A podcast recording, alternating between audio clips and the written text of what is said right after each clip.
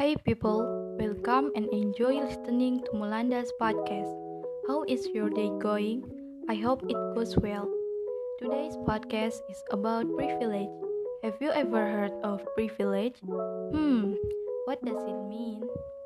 So, privilege comes from the Latin privilegium, meaning a law for just one person, a benefit enjoyed by an individual or group beyond what is available to others. Do you all think the privilege is unfair? According to radical feminist professor Peggy McIntosh, 1988, privilege is a system or grand scheme that creates social injustice. We certainly have heard someone say, or even we ourselves say, because she has a beautiful face, so people always look up to her.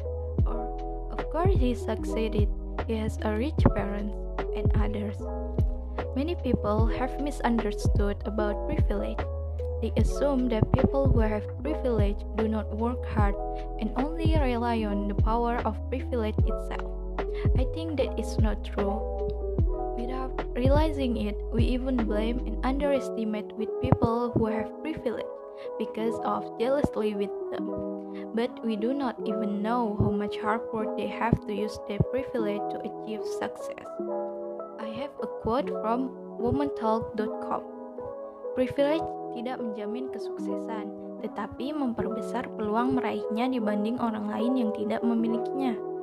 Privilege creates social injustice because people compare it with each others and then get jealous and feel unfair. According to Aprilita and Listiani 2016 in Rizkia, Iin, dan Absari 2019.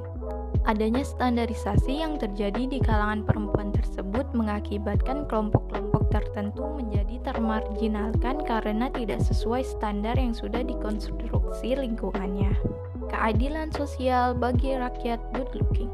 This sentence was widely discussed on social media. For those who have a good looking or attractive appearance tend to be treated more preferentially in social life. Some people feel that this privilege is unfair, and the impact on those who feel not good looking, constantly comparing themselves to others, causing feelings of insecurity, disappointment, or even feeling aggrieved. Privilege is not just about beauty and wealth. I personally believe that God has given privilege to everyone, but in different types. There are so many types of privilege Freedom, healthy, having supportive people, even having a motivation to pursue a dream is also privilege. Some of the privilege I just mentioned that can all be opportunities for success. According to Malcolm Gladwell 2008, if more opportunities were available, there would be far more successful people. Well, if you have a privilege, do not waste it. Start the process. According to Maudy Ayunda 2021, we have a choice to do something about it and to make the best use of it or to not doing anything about it. I hope we will choose the first one. That's it for today's episode. Thank you very much for listening to Mulanda's podcast.